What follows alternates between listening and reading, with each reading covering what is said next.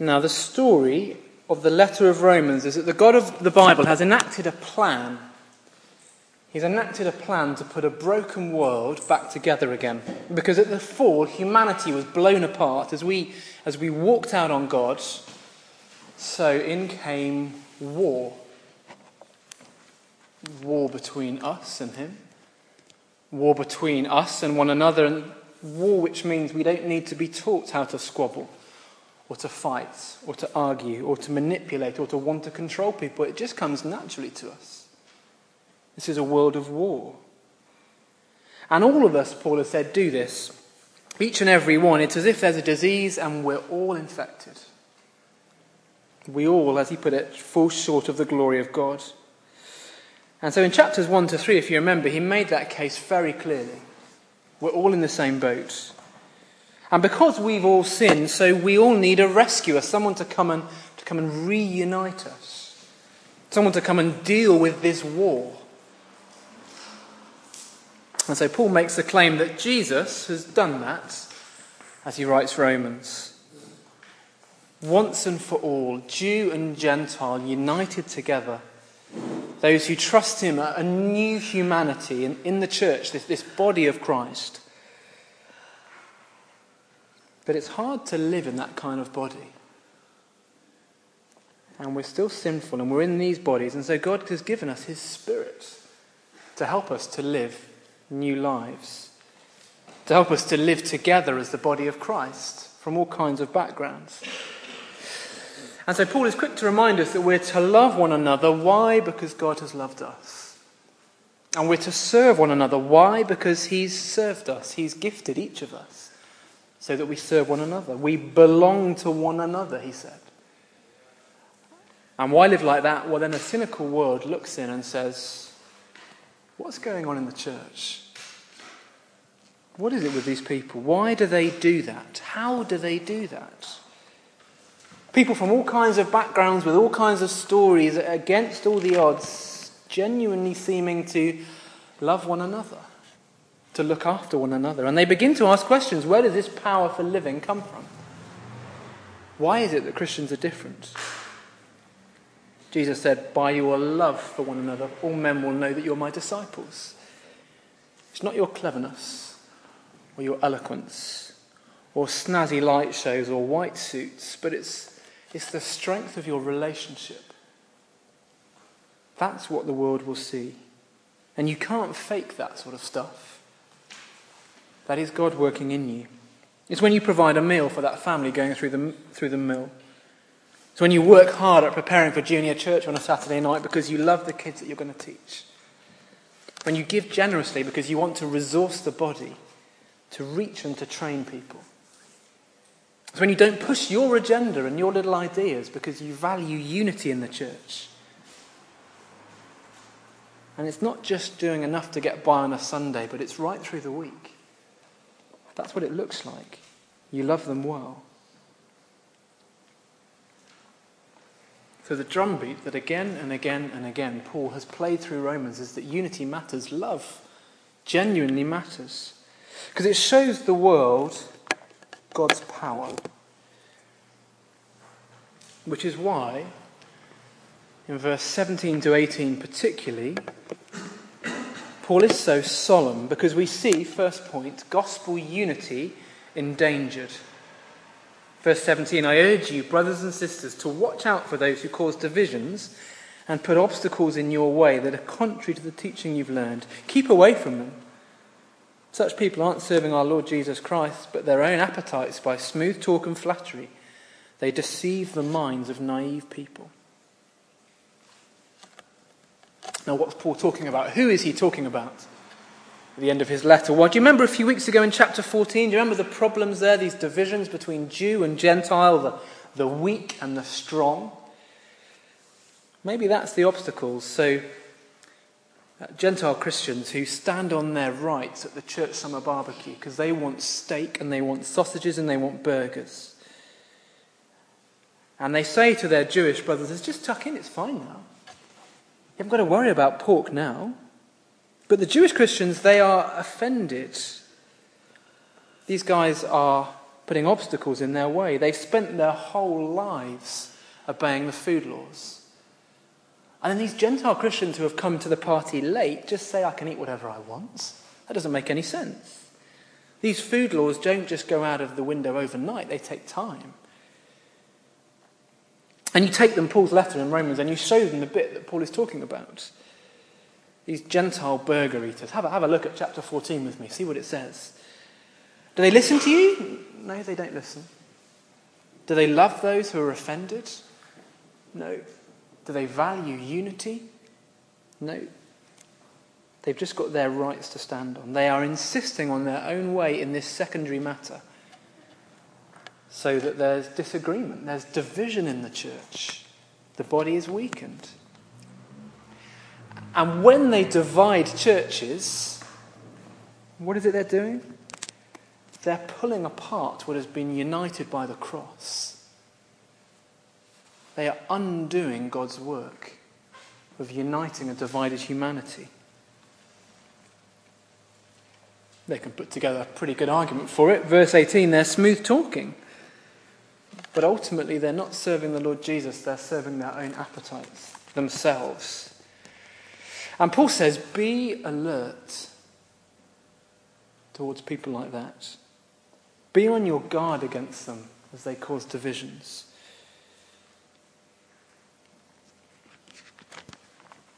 And we look around and we think, well, who are these people? Which is the right question to ask, but it's also right to ask Am I that kind of a person? We're not just to be on our guard against people like this, we're to be on our guard against being people like this, it seems to me. Maybe you're the one who's causing the issue because we all have it in us to, to be divisive in church. We've all got things that we like to push. And Paul says when we're doing that, then we're not serving him, we're serving ourselves. You can have very strong views and think about, to think about what is being done in church. You think things should be done this way, for this reason. I've heard of a number of people just this last week who have strong views on how things ought to be done in church. But it's great to ask the question what, why do I have this agenda? Why do I want it done this way? Is this what is best for everyone? Is it what is best for the cause of the gospel, or is it just me, my preference, perhaps my personality or my upbringing or how I think things ought to be done. Be on your guard against those who cause divisions. Be on your guard against your own hearts. The challenge, too, is we listen to those who are teachers. It's why you must not listen to me uncritically. That's why I often encourage you to keep your Bibles open. Not just being pedantic there, but I want you to check out what I'm saying to see whether it's true or not. It's why, even if someone's a, a vicar or a bishop or an archbishop or whatever it might be, we're not just to blindly accept what they say. We must be able to challenge our teachers. We must be very careful of leaders that we're not allowed to critique. It's very dangerous. Be discerning. Ask the question is what they're saying true? Is it in the Bible? Is it, is it for us today under the new covenant? People might have bad motives, they might be well meaning, but unhelpful teaching can, can destroy churches. Divisive and dangerous. And look at verse 20. Do you see, at root, this division is spiritual. Ultimately, it's not from man. Verse 20 the God of peace will soon crush Satan under your feet. I think what Paul is saying here is that behind the person causing disunity is standing Satan. Satan, who loves to destroy God's gospel work, loves to disunite churches. So take care when you push your agenda and what you think is best. I take it too, it's why we need the second half of verse 20. The grace of our Lord Jesus be with you. That is what helps to put our plans aside and to keep churches united and together, to live in love. to demonstrate gospel unity, we need his grace, the grace of the Lord Jesus. So, firstly, the danger there in 17 to 20, the gospel unity is being endangered. Jesus has brought a people together, and yet there are folk trying to pull that apart. Second one, gospel unity is demonstrated. And we saw much of this last week, so I'm not going to be too long in these verses. But just notice two things with me. Notice, firstly, that 16b kind of belongs in here too. All the churches of Christ send greetings. You see, unity is not just within a single congregation, a single gathering. It seems we're to have a wider scope of unity. It's between different congregations too. Seems to be why Paul says that, I think. This is the body of Christ, macro, big, rather than just a little congregation. It's one of the reasons why we're a part of the FIEC, the, the Fellowship of Independent Evangelical Churches. FIEC. Because we believe in independency. That is, we believe it's closest to what we read in the New Testament. Individual churches get to decide on who their leaders ought to be, how much their leaders ought to be paid, on matters of discipline or or of policy of how you run a church, perhaps how you structure your church. We believe in independency then rather than any kind of external organization or body deciding these secondary things for us. But we also believe in the importance of partnership with others. We take verse 16b seriously, that there are other churches of whom we're to have relationships. It's one of the reasons why I'm excited at the moment by the FIEC. For those of you who, who know these things, it's exciting because there's direction and vision, and they're, they're doing something at the moment. In the past, people used to joke that the F in FIEC stood for fiercely. Fiercely independent evangelical churches, but it's fellowship. And more of that is being seen and lived out. There's partnership going on, there's direction. We've even just in Oxford, we've got this Oxford Training Partnership, which is trying to use our, help our ministry trainees in different churches to train them and to grow them and to develop them and to send them on.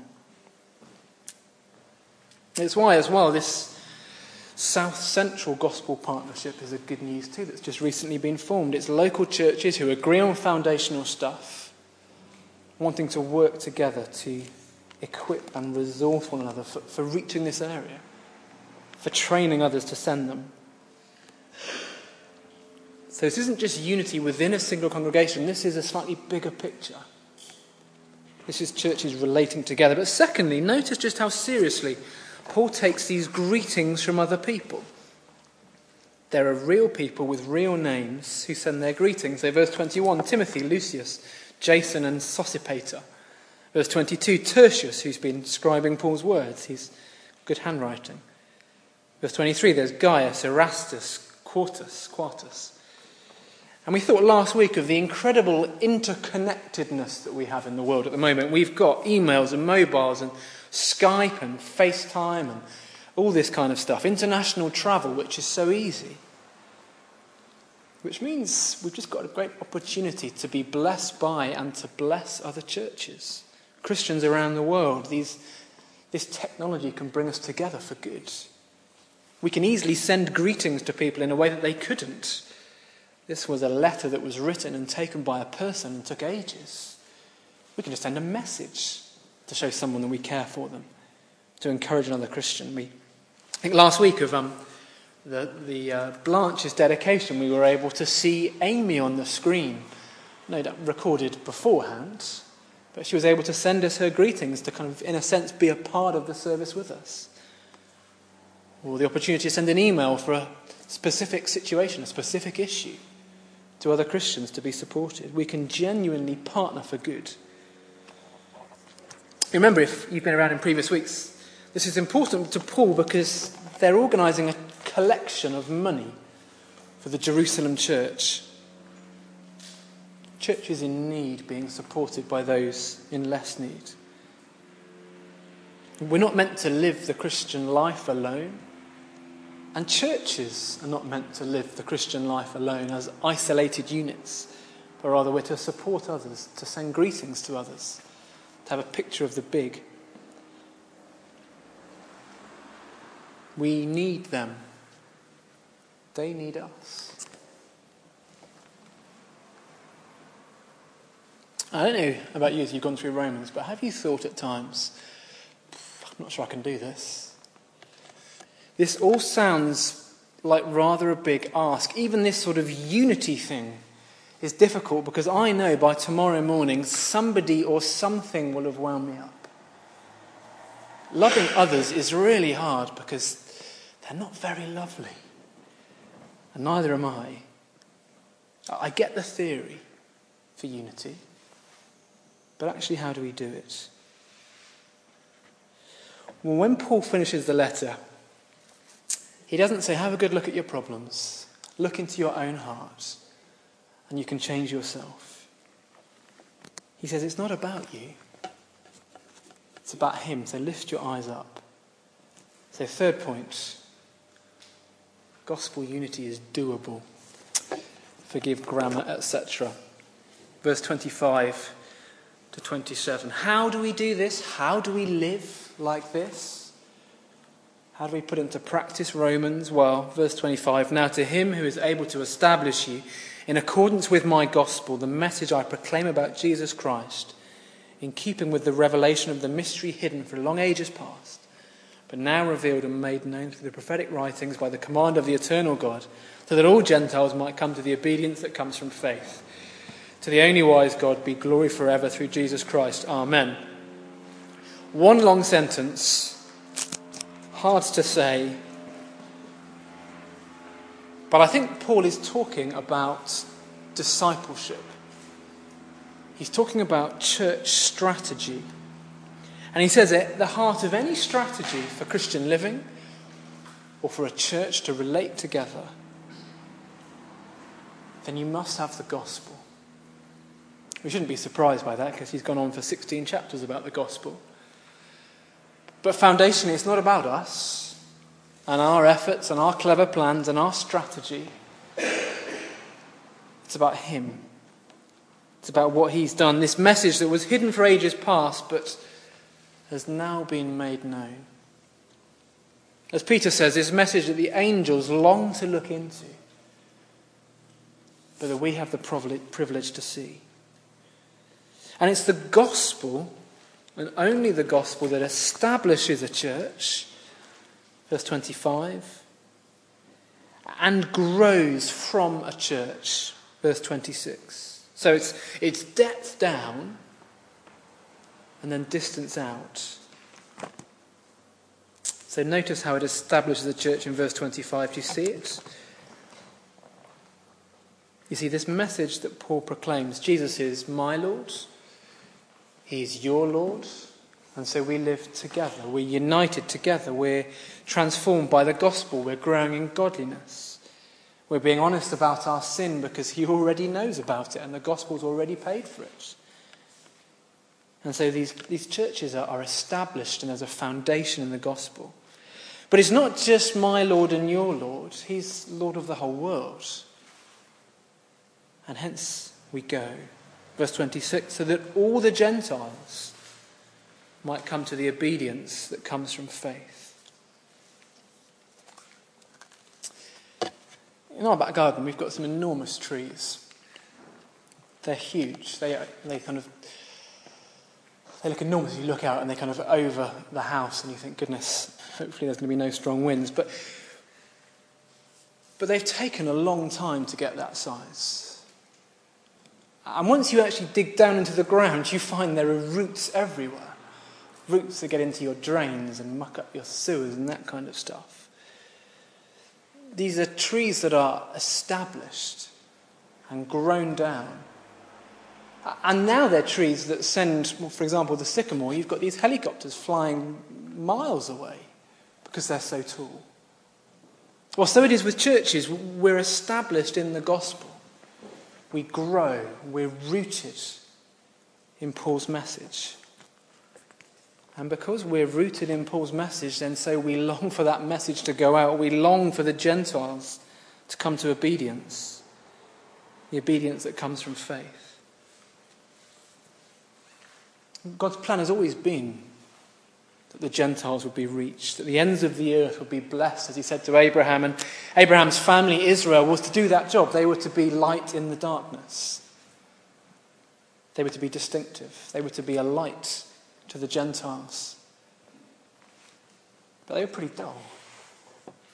They didn't really do the job that God gave them. And so he sends Jesus not as a plan B, but as the plan had always been. He came from Galilee of the Gentiles to reach the Gentiles. He is the true light. His wise plan has always been Jesus, this gospel. Which is why this gospel must be central to all of life. It's why Paul finishes on the gospel. That is what he wants to be ringing in our ears as we go through this week. We're established in the gospel, and it's the gospel that reaches the Gentiles. And it's why we want to plant churches at Magdalen Road. Because we see these little communities of light, unified people around the gospel in a dark and cynical place. People who are no longer me centered, but, but you centered, looking to serve, looking to be different. Why? So that all the Gentiles might come to the obedience that comes from faith. So, around about this time last year, we prayed and we fasted and we sent Cowley Church Community to go reach that area. At Templar Square, Tim and Andy and others they're still part of Magdalen Road, but they're being intentional, thinking, how do we take this gospel out into the darkness? And who knows where we'll go from there? Another church, think Rose Hill or Greater Leys or Temple Cowley or places that aren't that well served with churches. Think of Trinity Church. Peter and others feeling called to head to the centre of Oxford to particularly reach students and internationals, the communities there, these Gentiles, that they might come to know the obedience that comes from faith. But at the heart of any church must be the gospel. Only the gospel, the gospel that establishes us and that we send out. So, as I take on the reins at Magdalen Road Church, sometime later this year, whenever that will be, that would be my prayer that we would increasingly be that kind of a church that is established matured, discipled, grown up by this gospel message of Romans. But also the kind of church where the message of Jesus rings out. That the folk around us can be reached as we, as we multiply, as we have these communities of people in East Oxford that we'd love to see impacted with this amazing news of Jesus. By this gospel that Paul has written 16 chapters of. Let me encourage you, if you get a chance over the summer, to reread Romans. I think sometimes it's easy to just go chunk by chunk by chunk, but we miss the big picture. If you get an hour sometime over the summer, perhaps on the beach, why not read through and see the glorious gospel that changes lives and changes the world?